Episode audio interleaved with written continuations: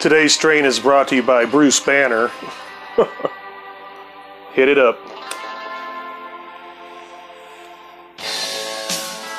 Welcome back, guys, to another episode of Adamare MD GED Underground Cartoon Therapy.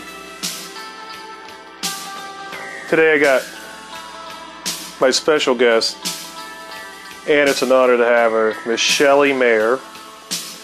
But before I, uh, I introduce her, I want to thank Phoenix for the episode yesterday. Some Pulitzer Prize winning shit there. You're a good friend. I made myself vulnerable so you didn't have to, and I'm trying to do something therapeutical here, you know? anyway, we're going to talk to Shelley, her grandfather, Sheldon Mayer. I'm going to read this little thing to you real fast. See if I can bust it out in time. Okay, National Comics, that was DC back in the day, ran rampant over the other comics publishers in the early 1940s with their all star lineup of superhero characters like Superman, Batman, Wonder Woman, The Flash, Green Lantern, Hawkman, and many others. Realizing a good thing when they saw it, the folks at National decided to maximize their Mystery Man dollar in 1940 in the pages of All Star Comics number three with the debut of the Justice, uh, Justice Society, excuse me, of America.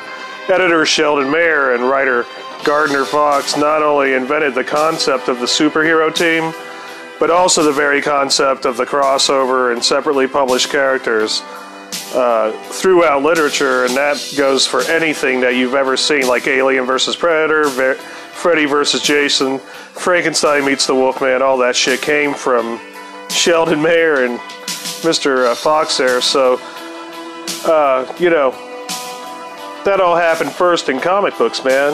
And, and Shelley's legacy to that, you know? She grew up with the visual arts. She's a comic book artist. She's amazing brain. A good fucking friend. And it's a pleasure to have her. I'm glad we found her. 430 miles out on some weed farm. Surrounded by probably people that I don't think is are very interesting, probably to her. I'm gonna spend my Trump dollars and go make some art with her. I think that's what we're gonna do. All right, without further ado, let's get Shelly on here and let's roll this fucker out.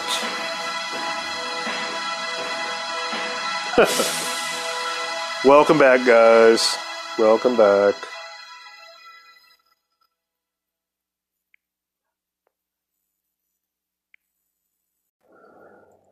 Shelly Mayer, she's down on the farm. Down down there. I'm gonna go ahead and try to call her. Yeah, ma'am.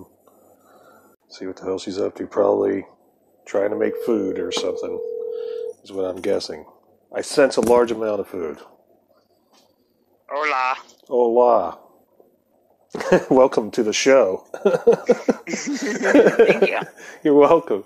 And thank you for joining me. You know, this meant a lot to me, dude. I, I really just felt like you'd be a treat for a lot of the people that are out there, especially younger cats that I've been like trying to connect with too. These people in their like early 20s and they're creators and you know, they're they're dealing with more problems than we did, Shelley. It seems like in a lot of ways. How so? Well, because there's just seems like there's no. It's just really like well. Here's I talk, I talked not to Stammer, but I talked to my nephew on an episode called "The House on the Hill" the other day, and he's like, you know what? Kids know that this conspiratorial shit that people are talking about is real, but you know we will laugh about it, but in in the back of our minds, we all know that it, it's it's real.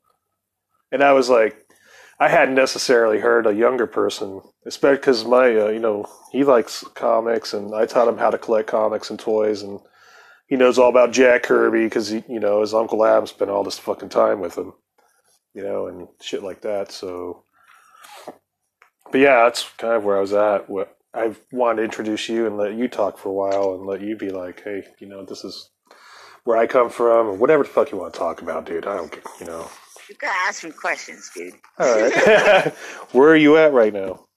I am in Northern California. I drove here from Vermont in a big yellowed graffitied van that I bought from New Jersey DOT and spray painted it and then uh, hopped in, took off, uh-huh. and came here, detoured, went down into Arizona, stayed in the Sonoran Desert, and then now I'm in Northern California. Wow, that sounds wonderful. It's like pretty much growing season right now, right out there. Yes. I look, yes, 420 growing as well as olives and almonds and all the best parts of life. Yeah, these are all things out there too and shit. That's cool as fuck. Well, it's cool that you made it out here. At least you're on my side on Well, we were on the same side before, too. At least geographically. You're right. I'm glad we're not there now. Uh, well, 40 years on the on in New York was enough for me. yeah, I mean, I did 25 off and on. Mainly, I was in Colorado, but I keep going back or had some connection or whatever, and then eventually, you know, that was it. Well, I still have connection there.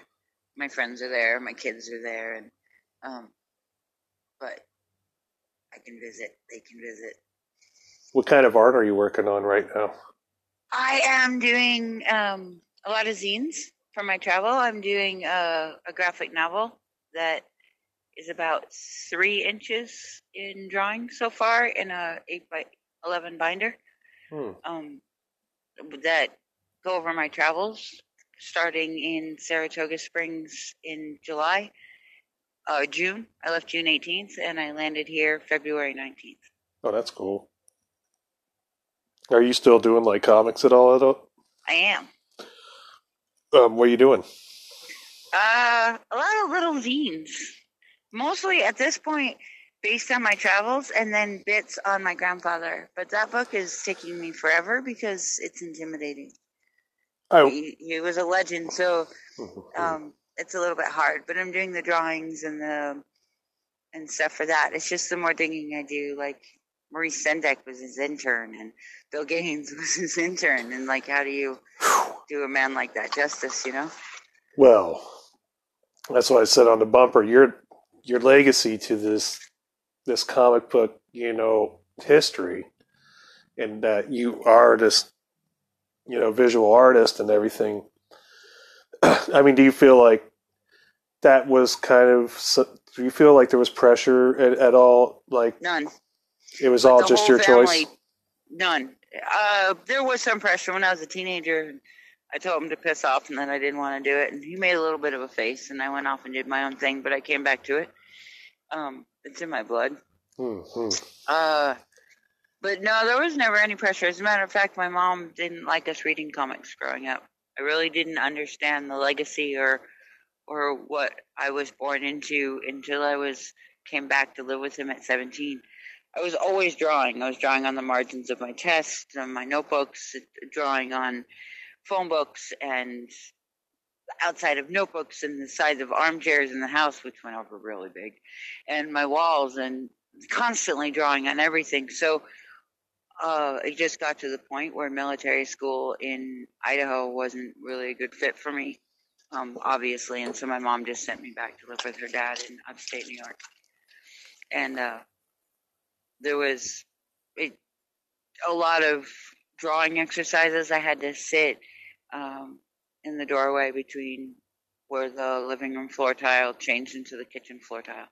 So I'd have to sit on a bar stool and draw it, and then sit on a regular chair and draw it, and then sit on the floor and draw it, and do that every day, Huh. um, which pissed me off. I, I certainly thought I had better things to do. So um, my grandmother, who always got milk from the bowling farm um, and would make butter in a mixer, said that if I was so bored but didn't feel like drawing, that I could make milk in a mason jar, butter in a mason jar. So I had to shake it until it became butter, and after that, I just opted to draw and stop. Like I was bored, but I didn't want to draw. I realized I would rather draw than make butter by hand. Um, Oh, yeah, yeah. I wanted to draw. I just didn't want. I didn't understand. I thought the exercises in perspective were stupid. but they weren't. I see all of that come through my art now, and it certainly made me a better artist. Um, Oh yeah.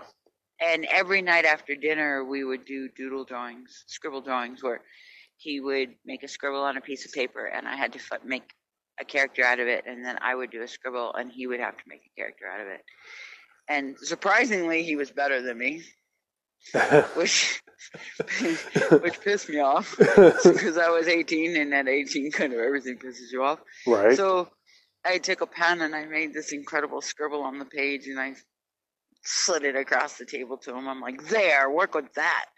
And he draws a little arm up, little lines to indicate bubbles popping, and a little hat sitting on top of the scribbles and pushes it back to me. I love that. That's fucking great, dude. I can see it in my head, kind of the, the whole scenario, and Yeah, he was awesome. um, I can't even imagine what. What, what I, all right, let me let me ask you this. I always want to ask you. Do you remember what your first like favorite comic book was? Richie Rich was the first one I was obsessed with. I, my mom is Scribbly from Sugar, or Sugar from Sugar and Spike. My Okay. grandfather was Scribbly. That was autobiographical. But my mom is Sugar. Scribbly or uh, Spike is my uncle Annie. And you know, she grew up in the whole comic book industry, which must have been really hard because he was constantly drawing these funny comics about kids, but she really never got to see him because he was always working. So when we were growing up, my father was in the military and we lived all over the Midwest. We weren't allowed to read comics. And I rem- remember going, taking my lunch money um, or babysitting money and buying comics and putting them in manila envelopes. I could fit three in a manila envelope and tape it on the other side of my drawer, and the drawer would still open and you wouldn't notice that there was anything under there. Uh-huh. Kind of like a, a nerd, nerdy girl's version of Playboy, right? I'm hiding Richie Rich in my drawer. I love it. but that was the first one I remember being really obsessed with. and it was just the stylization, right? Coming out. And who was the guy who drew Richie Rich? Who was that? I don't. Uh, That's a good question. Stan- Huh? I think it's the same guy that did. The, I I don't actually know, which is bad. But um, I I honestly think that the appeal to that was because I lived with my grandfather when I was a little girl, um, from like two to five, and I remember. I must have seen him drawing the sugar and spikes because I was in his studio a lot and they were published in several languages at that time. So I would imagine that my theory has always been that Richie Rich was very similar to the Sugar and Spike character in appearance, and there was a familiarity to him, and I just gravitated. Wow. Um, yeah, they do have a similarity, and I think it is specifically in the blonde hair. Yeah, yeah. Well, Spike had orange hair, and Sugar had blonde hair, but right, that's um, right. That's right. but I think yeah, there. I think the similarity was what I was drawn to. I've I've always drawn cartoons on kind of everything. I still do. Um, on my trips, and it's how I deal with things. And you know, if you piss me off, the cartoon might not make you smile, but it certainly makes me. smile. and that's the point. right. I work through all my angst and happiness and and joy and tragedy by cartooning. Hence, hence the art therapy. You know, and that's it. That's that's I why. really call it that. It's it's it's just breathing for my soul. Like I wouldn't skip swallowing or drinking water or breathing air. So why would I skip drawing? It's when I feel most alive. I like that. That's cool. That's cool. So it's it's more life sustaining than therapy, right? If if you, it's sure it makes you feel better, but if you held your breath for two minutes, you're gonna feel better when you breathe air too. You wouldn't call it air therapy, well, more than necessity, right? right? I feel the same way about creating, Mhm. whatever that is. No, I know that feeling too, and I can understand that. That the there is a difference, really, in a, in a lot of ways. You know, um, on one end, though, where people are either a coming into it new or b kind of like dealing with just specific mental illnesses. I notice most creators are are dealing with some thing with mental illness or a physical illness or both. And I know it's just it's so life is just hard on all of us on that end and Well, you and I have had this discussion, and I don't, I don't, I don't know that we see it differently nor directly eye to eye either, because I don't necessarily view mental illness as an illness. A lot of it is normal reactions to abnormal circumstances. I want to give you the floor to say to say what you want about it too, because you know I'm going to shut the fuck up and I, I want you to talk, say that. Talk. You know, it's important. It's yeah, important. the fuck up is your specialty. for a minute. yeah, you have. But you know what? I, I did actually learn. How, I did actually learn how to shut up. So I'm trying so hard. Let me know when you want to exhibit it. All right, I'm going to start right now. so, what do you want to know?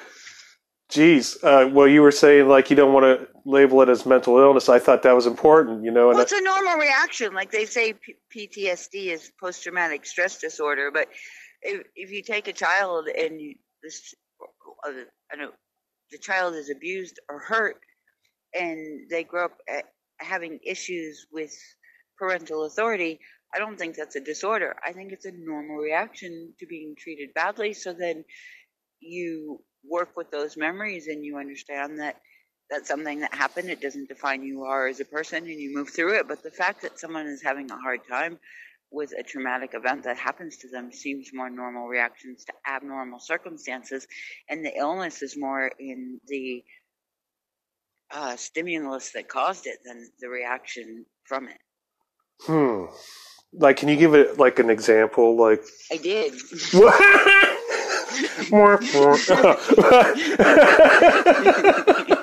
yes, you did. Uh, okay. Well, all right, all right. That's fair. But if you, I will I'll gladly clarify just what what do you want clarification on? I guess like and what it- are your thoughts? Do you not do you see that differently? Not necessarily.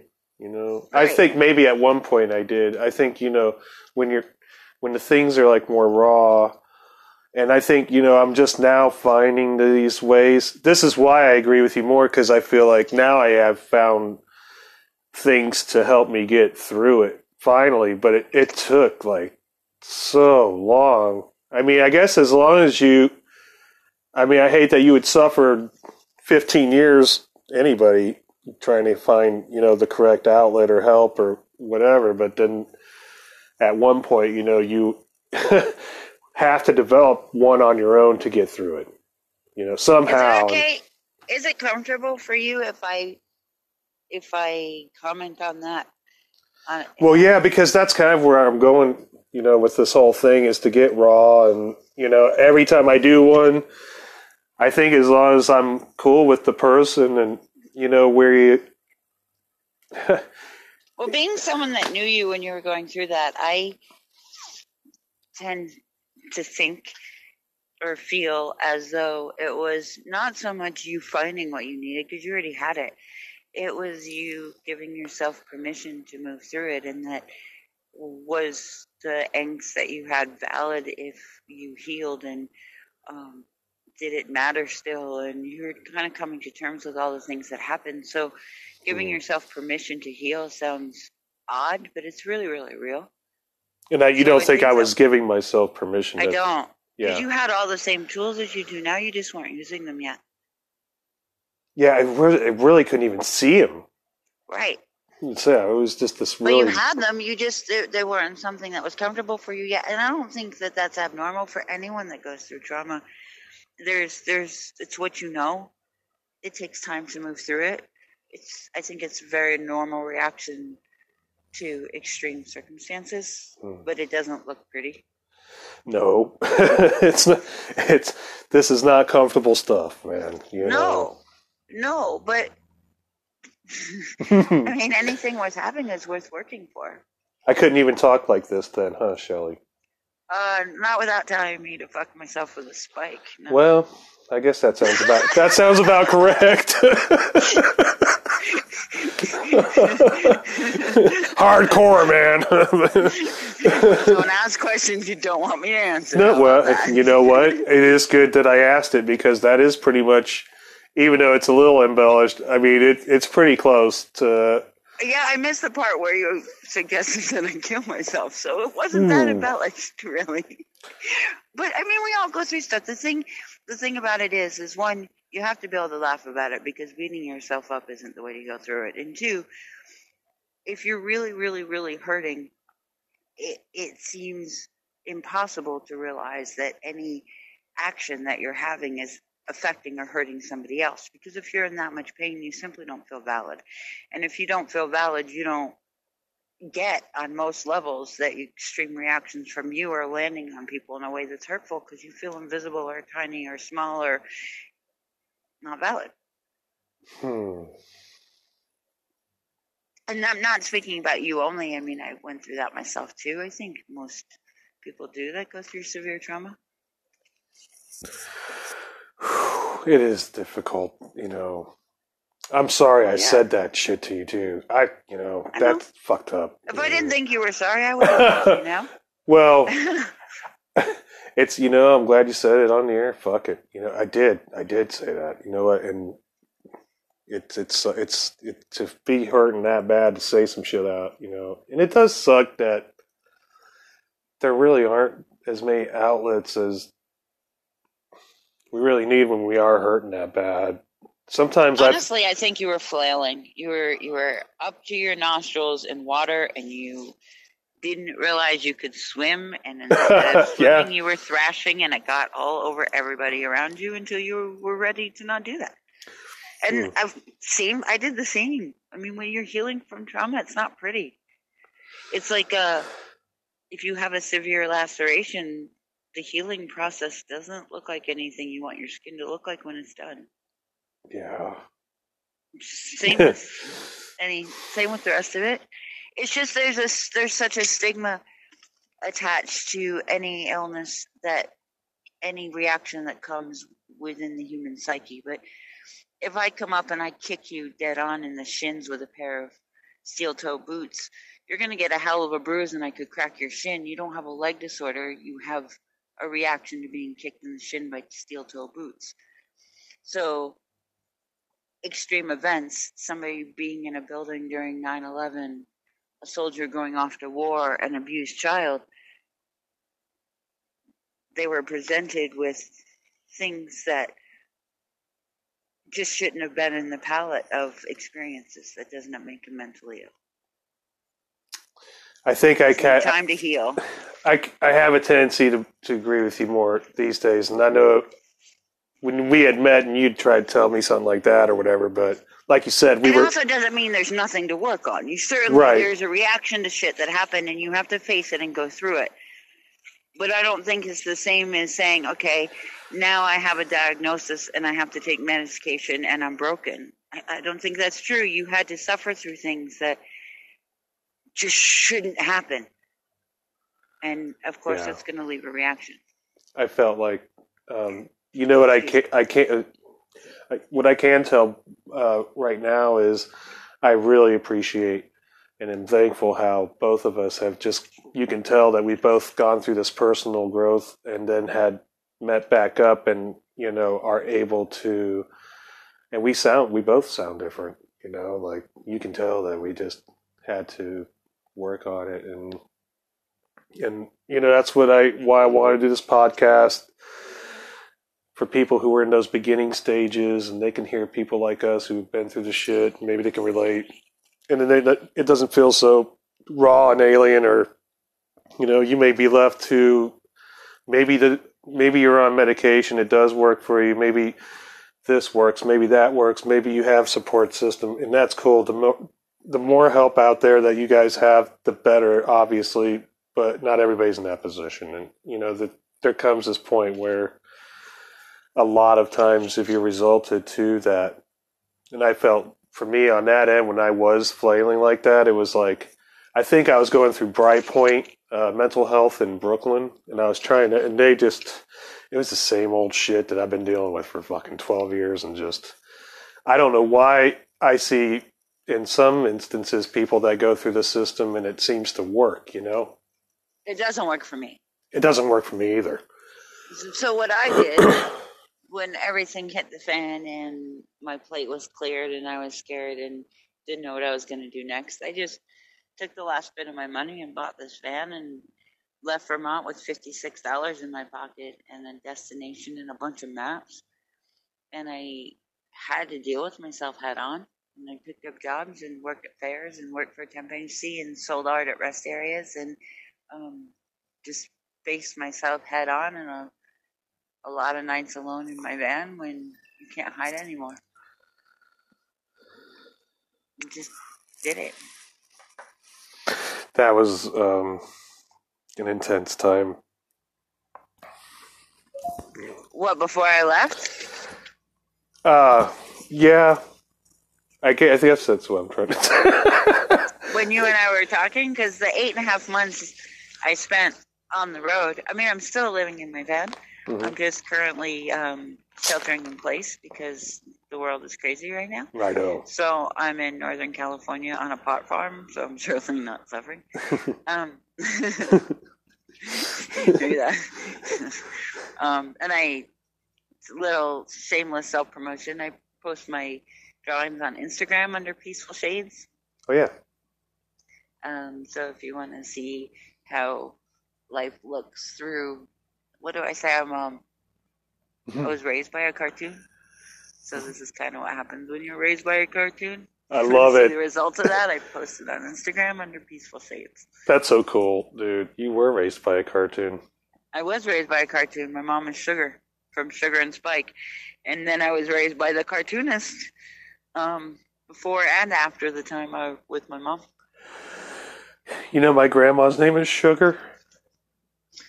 Um, Ever it's funny because it always felt more like a. yeah, I'm not gonna say that since it's referring to. oh, it seemed like a porn star's name as an adult. Like that when I, whenever I do passwords, I always either use Scribbly for my grandfather or Spike because Sugar just feels a little bit as an adult no, my name that I don't want to take on. Uh, in reality, my my grandma, my dad's mom, was named Sugar Fay. well, that real name? Yeah, and she was Seminole Oh wow. and uh, raised out there in, in Alabama by uh, this old drunk Seminole dude. And there was like the whole, you know, not to launch into a huge story, but my grandfather had rescued Sugar when she was being abused at the age of like 13. He was a lot older, but it was like 1934 or 35, 34 or 35. And it was a different time. And, you know, um, he rescued her from the farm and when she, the, her dad was beating her, he's going to kill her, you know? And basically he, he came in one dark, stormy night. You can see the, comic book style setting on it, you know, and just coming in and rescuing my grandma and be like, stay the fuck away from us. And Will Eisner could do very well with this story. you can see where, yeah, someone, you can see it, it fits in there somewhere in that comic book adaptation. but yeah, that must have been great to be able to have access to all these key comic book dudes like all the time, or, or were you just like some of them were cool, and then it was like, uh, you know, or how did? we were in the country by that point. I didn't have. I was there when I was five, and then my mom took me. My mom got married, and then we were in Copake, where my grandfather lived. He wasn't in New York City anymore. He was upstate on uh, the border of Massachusetts. Um, and my mom got remarried, and we he was in the Air Force. So I went and lived on Air Force bases in Dayton, Ohio, and Denver, Colorado, Vegas, and Idaho. Dayton, um, huh? Yeah, it wasn't. There's not a lot of Jewish artists kicking around Midwestern military bases. To say it was not a good fit for me is an understatement. Yeah. The education was fantastic, but I mean, you have to know me for five minutes to know that conforming really isn't my strongest personality trait. Dreadlocks and tattoos, and only wear shoes if I'm gonna go into this place that has signs that says I have to. Um, so I, I I drove through the Midwest with graffiti all over the. Yeah, so conforming isn't my thing. Um, That's why we're friends, though. You know, I, I don't Yeah. really want to be friends with people that are. But I didn't really have conforming. access to any of them. The, the only one I really, I interacted with Paul Levitz some. Um, he's not my favorite, to be honest, um, for various reasons. Uh, but he was the one I interacted most often with then because he was the editor at DC. Um, Okay. president, I mean, he was he became editor later when he moved down from president, but he was president of DC. So he would be the one that called the house to talk to my grandfather. And he was the one I had the most um, contact with. But there were phone calls from, you know, Kirby and Kane and all those guys. They, they, uh, he had hired them originally and they stayed in contact. Um, and the one that was the biggest fixture in our lives certainly was Bill Gaines by far. And what was what was that like? Uh, well, they were best friends. I had no idea. At 17, I didn't get it. I didn't get that they were famous. I didn't get that they were legends. I didn't get it. I kind of thought that everybody's grandfather had a little building across from the house on, in the yard, and he Mhm. had these a fireplace, and he had clotheslines strung um, three times across the studio, and he would hang the bristle board into ink, the inked bristle board in sequence across the studio. Um, I thought everybody's grandfather did that. So we we went to Carnegie Deli. Um, I was seventeen or eighteen. okay. Um, Bill and my grandfather and I, uh, and my husband, my husband now. Hmm. Uh, we got celery soda and pastrami sandwiches from the now gone Carnegie Deli. Oh, cool. That's cool. But uh, some people came up to the table and asked for their autographs, and they both started acting like doinks, going, "Hey, they think we're famous. Look at that," and blew them off because they had no interest in in all the notoriety. At least my grandfather didn't. He just wanted to draw. So for the longest, I really didn't realize until my grandfather died that he was a legend. I just thought he was some old weird guy that wore Stetsons and Dickies and drew pictures, you? and I loved him. that's cool. Do you think it was kind of cool of him to be like not acknowledging himself as being a legend? Very. Yeah. As a matter of fact, most of the people in the town that he lived in they had no idea of what he had accomplished or what he had done. He was kooky. Um, he was temperamental. He had unique ways of solving problems. I remember our neighbor's dog. our neighbor's dog would bark constantly, and we lived way up in Kopek. It was like 35, 45 minutes to the nearest grocery store minimum. Mhm. Um, so we're in the middle of nowhere, so he can have quiet. And these dogs were barking constantly, and he, the guy just was really rude and wouldn't do anything about it. So you remember those big tape recorders, and you push the button and the door would pop up. Oh yeah, yeah. Yeah, so old school, old ass. He, Yeah. he set his alarm clock. He went down there. He set that on the porch and he recorded it for a whole bunch of time, and then came back and hit it in the bushes and pressed play at full volume outside his window. nice. Um, obviously he didn't get that tape recorder back, but the dog problem had been solved. Oh, that's fucking great. That's a great cartoon move, dude.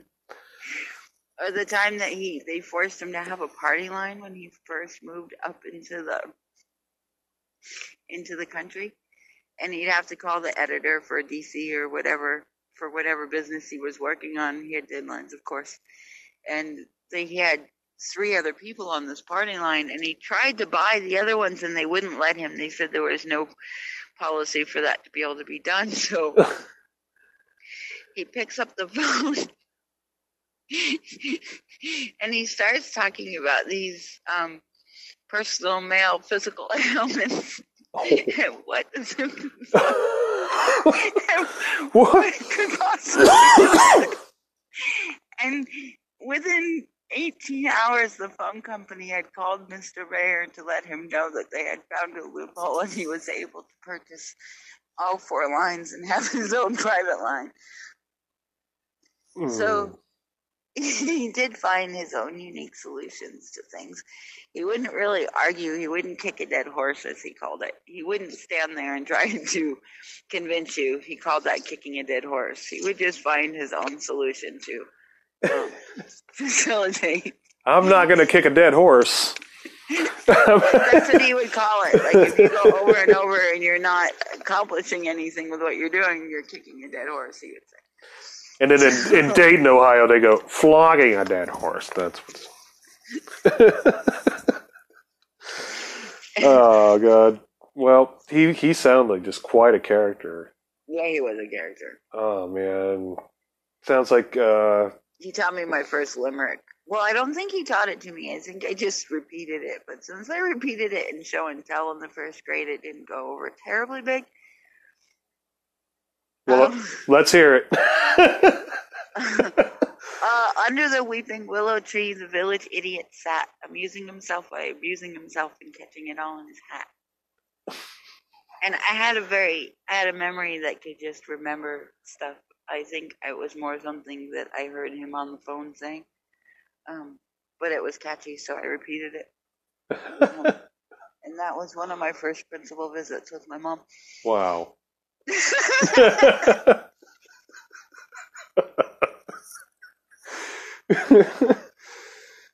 um, that's pretty. I, thank you for sharing this shit with us too. You know, I appreciate. It. I know that. I know there's. I think the demographic of my show is that it's just it's, it's younger people. I don't know why, but it just is.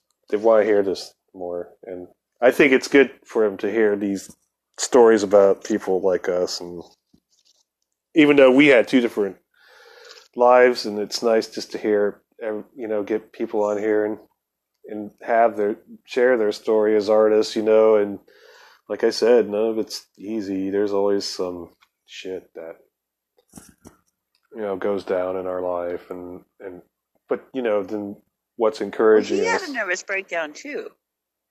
i didn't know if you wanted to talk about that or not i wasn't i actually yeah, didn't know about it it was.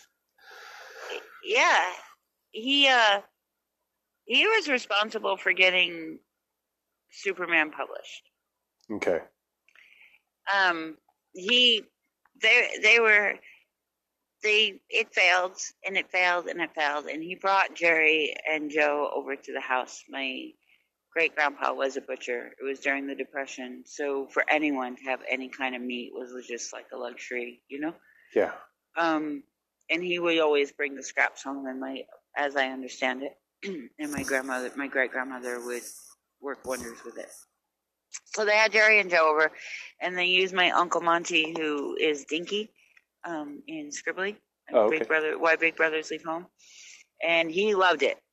Absolutely went nuts for it. So he then brought it to Max Gaines and pushed it, and Max Gaines uh, trusted uh, my grandfather's take on things implicitly. He had proved himself by then, um, and took it to Donenfeld, and Donenfeld ran with it, and the rest is history.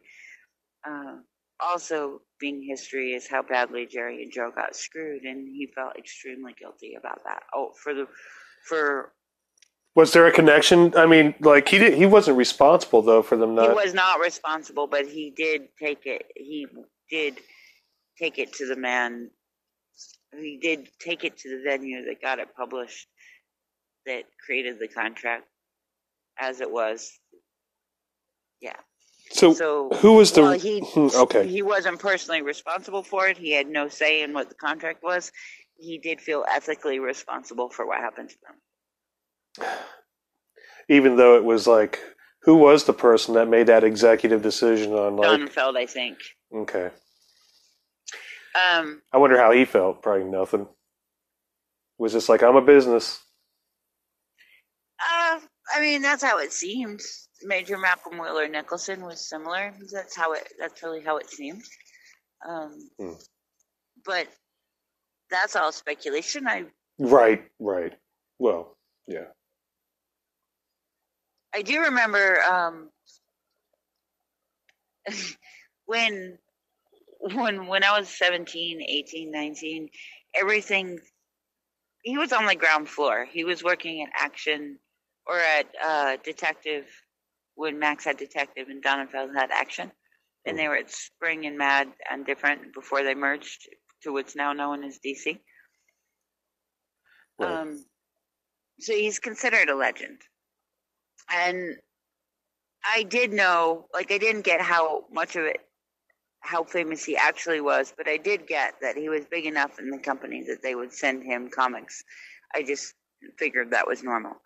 And one of the comics that came in the box um, was one called Angel Love by Barbara Slate. Hmm. And it was fantastic. It was about teen angst and dating. And this was in a box full of superhero comics and war comics and horror comics. And here's this little, this teenage girl with bright orange hair and too many earrings in her head and spikes and everything in, in a, someone I could totally relate to. Does it? Um, can I ask a question about that real Yeah. quick? Does that particular dating comic does it predate? Do you, you know how there was like this run after EC got smashed, and 1985. that's what it was. This one you're talking about is from. Yeah. Okay. okay. So, um, Got it. yeah.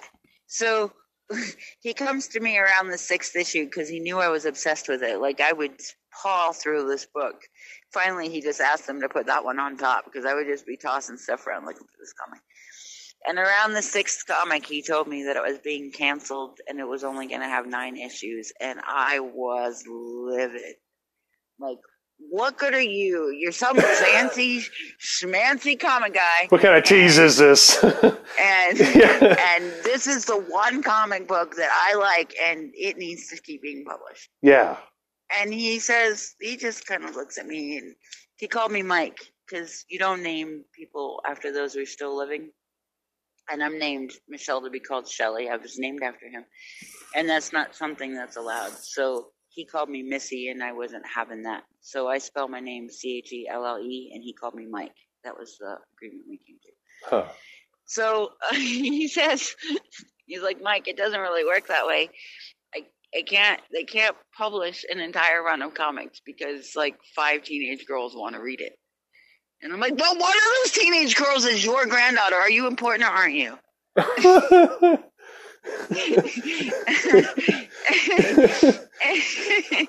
and he patted me on the head, of course. Ah. just went um, off to his studio and one of my big, big thrills in life and she's a friend of mine now I, i'm i'm a huge uh, fan of her work as well I, I like barbara very much but about maybe 20 years later i was showing in hudson new york my sculptures were on display at time and space limited and i saw a giant uh, drawing of Angel Love and lost my entire mind and turned around and I got to meet her. Um, and that was really, really cool. Hmm. And she also found that story terribly amusing. Uh, but yeah, comics, I think, I think all of, I don't know who I would be if art wasn't in my life. I think I'm an artist before I'm Shelley.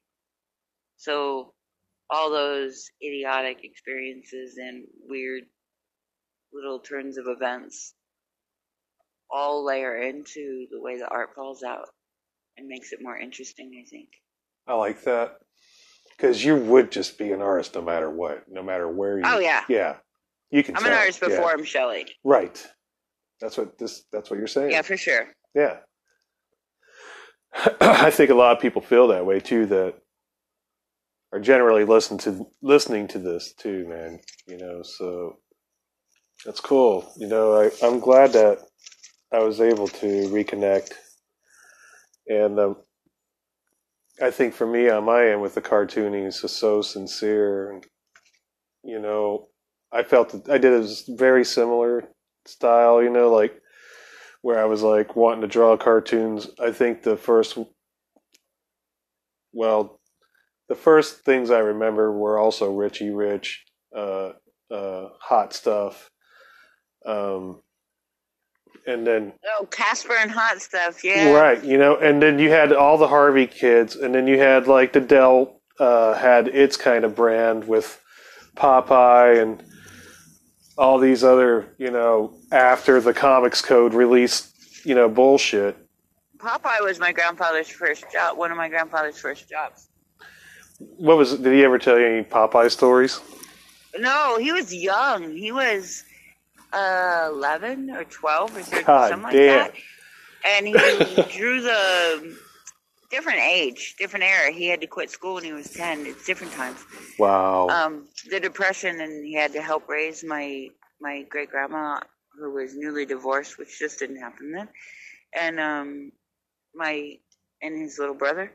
But he worked for Max Fleischer, drawing the floors for the Popeye, Popeye cartoons. That's so fucking cool, dude. It, did he meet Kirby there?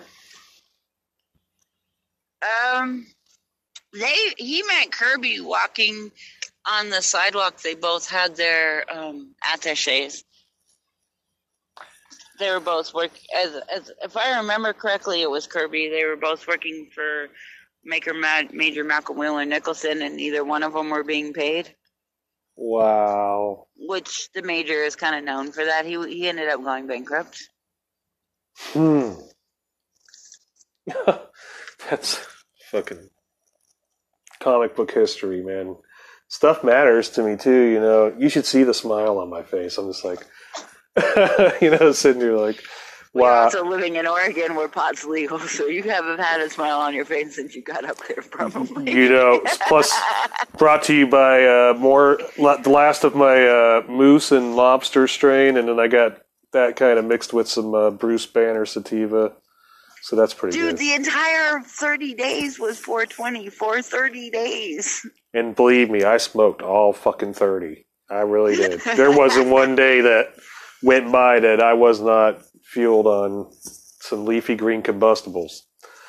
I would say that's true for me since I hit since I hit California. The going through Pennsylvania and Ohio and Indiana, I had nada. Um, because the laws there are just insane, and it just was not worth losing my rig and my entire. Because this was a an opus trip for me, like something I've always wanted to do since I was a little girl. Was drive cross country. Mhm. my father was in the service and my mom had a blue dodge van and she took all the seats out and she put benches in and each of us had a section of benches where we had our stuff in it and we would move to the next base in the blue dodge van and each time we pulled out we'd say we all live in a blue dodge van and we would move to the next base. And I remember at 12 or 13 deciding that I was going to drive cross country in a van without annoying siblings and stinky cats. Hmm. And at 51, I did. I turned 52 in Grand Rapids, Michigan, When is your birthday? August 13th. August 3rd, 8 13.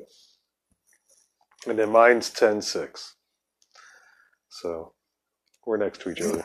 Their birthdays. That you're born in the month of Halloween just should not surprise me. well, I do. I, it's not surprising me either, actually.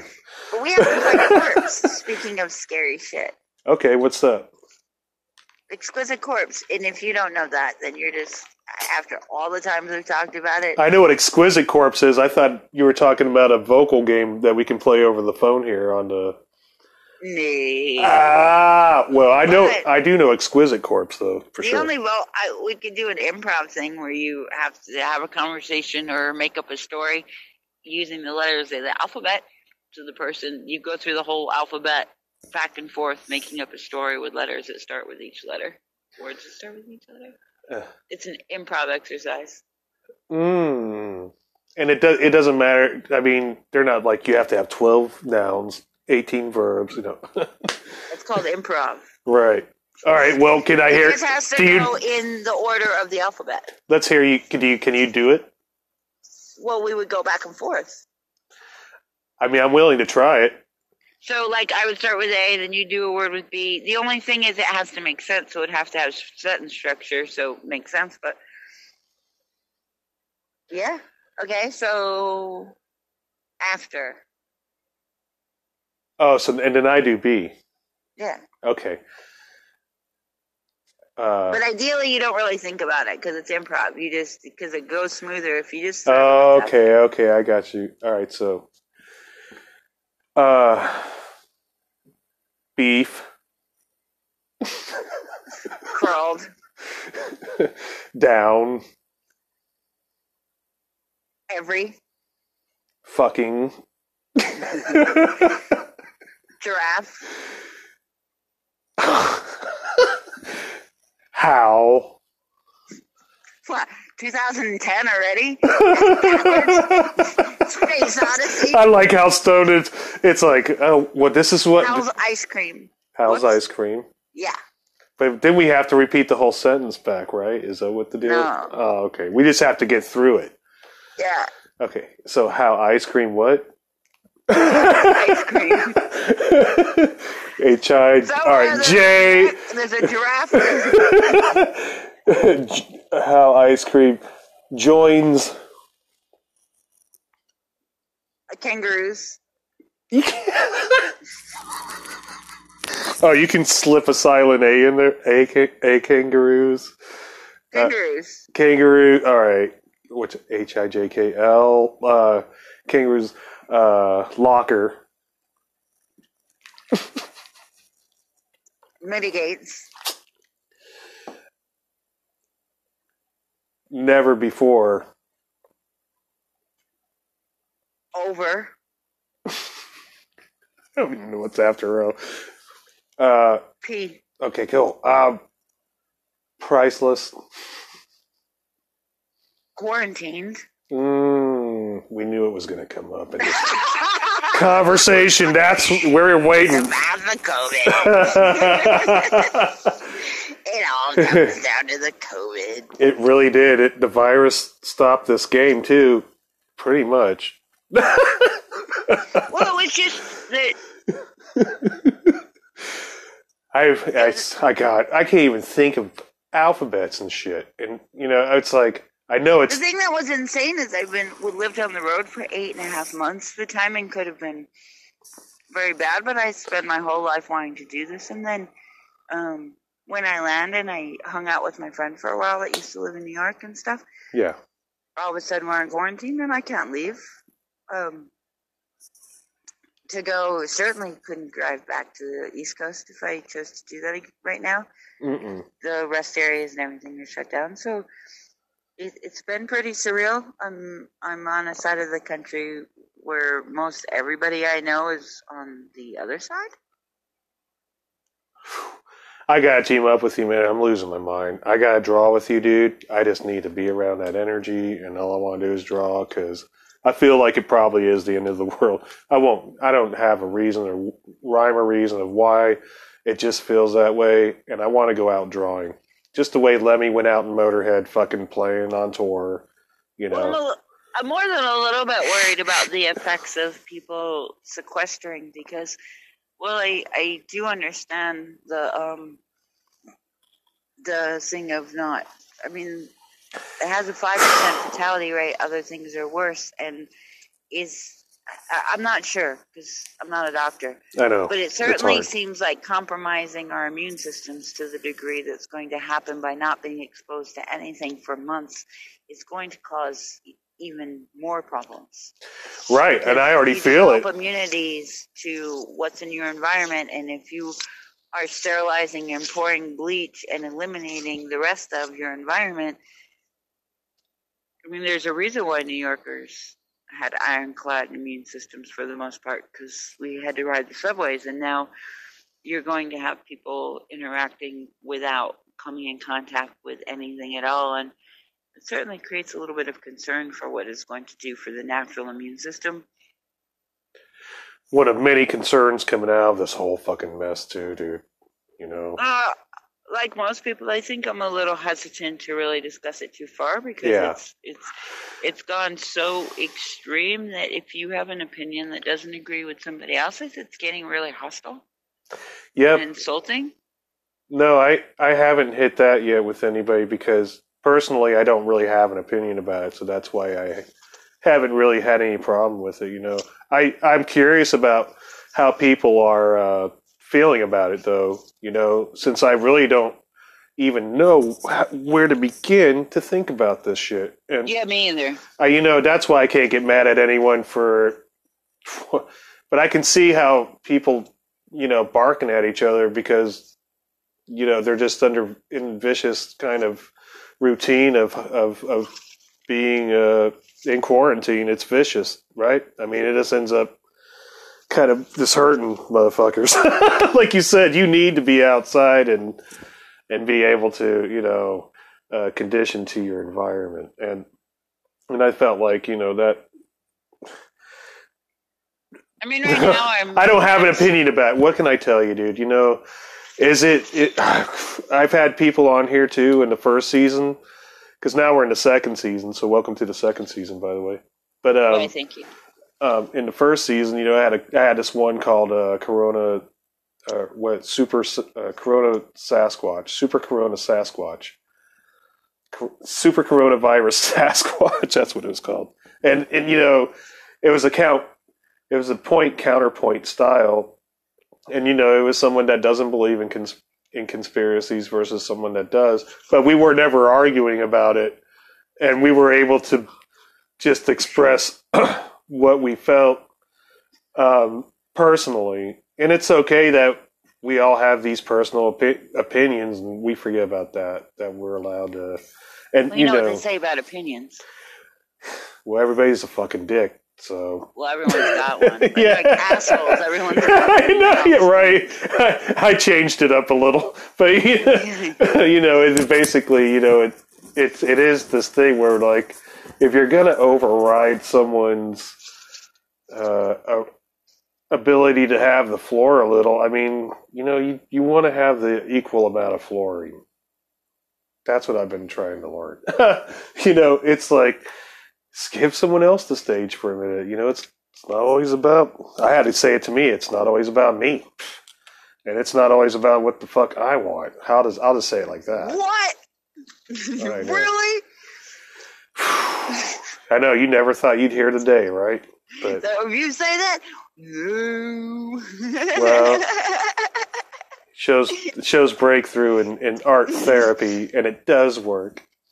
And but find a talented artist in any medium that isn't fairly challenging to work with. This is true on some level. I mean, there's an intensity and a focus and a hyper honing in when you're working on your craft and it makes us all appear a little bit kooky on the surface. yeah, it does. well, it takes its toll. I think genius takes its toll, especially creative genius, and there's like a difference too, you know, because you know I think it's just on one end you can be a technical genius, that's fine, whatever, but you know on this other end, going into this, I think how Kirby said it was, there's a bright world there, and it's you know, it may not be the circus you can see or whatever, but I'm I go there all the time, and it's the best thing I've ever been to, and the best circus, and the most vivid, colorful thing I've ever been around. I guess we just hit the 55 minute mark. The little bomb thing went off. Oh no! so I assume that we will be sitting down, burning leaves and drawing on slices of white thin wood which I think guess they call paper, very soon. yeah, because I really like talking to you too, and I'm looking forward just to being able to have some communication. I've been in some really isolated quarantine guys. You guys don't even know. They're like, "How can you pump out a fucking episode every day?" It's like, man, this is the only thing keeping me fucking sane, and the weed. So, dude, I am on a hill in the foothills of the Sierra Nevada mountains, down from Lake Tahoe. Um, like go I walk to the post office and it's two miles of uphill both directions, believe it or not, because hmm. everything here has an incline and a decline that looks like it's not really doable. Um, I think I know what you people mean. People that I've really seen for about sixty days are the two other guys that live on the farm, with the exception of going to the lake or for supplies, because um, and then you don't really see people because they're six feet away and a mask on but um, and neither one of them are artists. So for the most part, I've just been either um, in my tent over in the manzanita trees or in my van making art, drawing pictures, and writing. And um, it's not the worst thing. I think uh, it, it's going to be really good to look, be able to look back at this and see how much of it we used as a tool, all this free time that we were imposed with, and what did, what came out of it from our artistic community as a whole. Hmm. That's that's that was well said. I, I'm looking forward to just seeing you, dude, and let's uh let's make some art, huh? I want you to stay on the line, and I'm gonna wrap it up here. And to everybody else, uh, thanks for joining me and Shelly and listening. Peace out. Check me out on Peaceful Streets because I'm awesome and I'm self promoting. Plug it now, man. Plug it. well, I'm going to see you soon. We're going to be smoking it up in the high hills and those weird uh, illusioned inclined hills you speak of. And until then, guys, I have I'll, a couple of cookies left. well, well, save me fucking one. Till then, guys. Thanks for joining us on another episode of Underground Cartoon Therapy with Adamair, MD, GED. And adios, amigos. Ta ta. ta That was a pretty good time. That was a great episode. I couldn't have asked for a better episode, Shelly, so thank you for joining me tonight. That was pretty great. And, well, I'm going to end it off here. So, oh, little Brian Jonestown Massacre. really like these guys too. Time is honey, huh? Look at all the stuff that happens in time, too, you know, and all these things that happen in history that help form us and who we are. And here we are. I just want to thank you guys for being with me, man.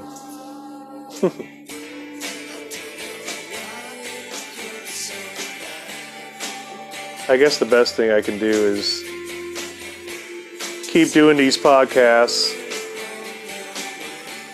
I am going to take a little break though. I had done like about almost 30 episodes. And then I finally hit this one tonight where I was like, you know what, dude, I'm good with taking a break.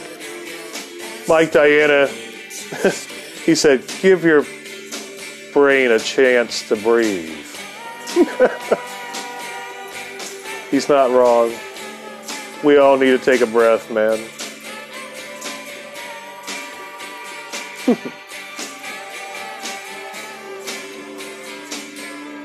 uh,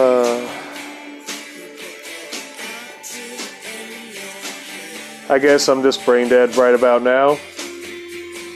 But thank you guys for joining with joining me on another episode and a spoonful of loving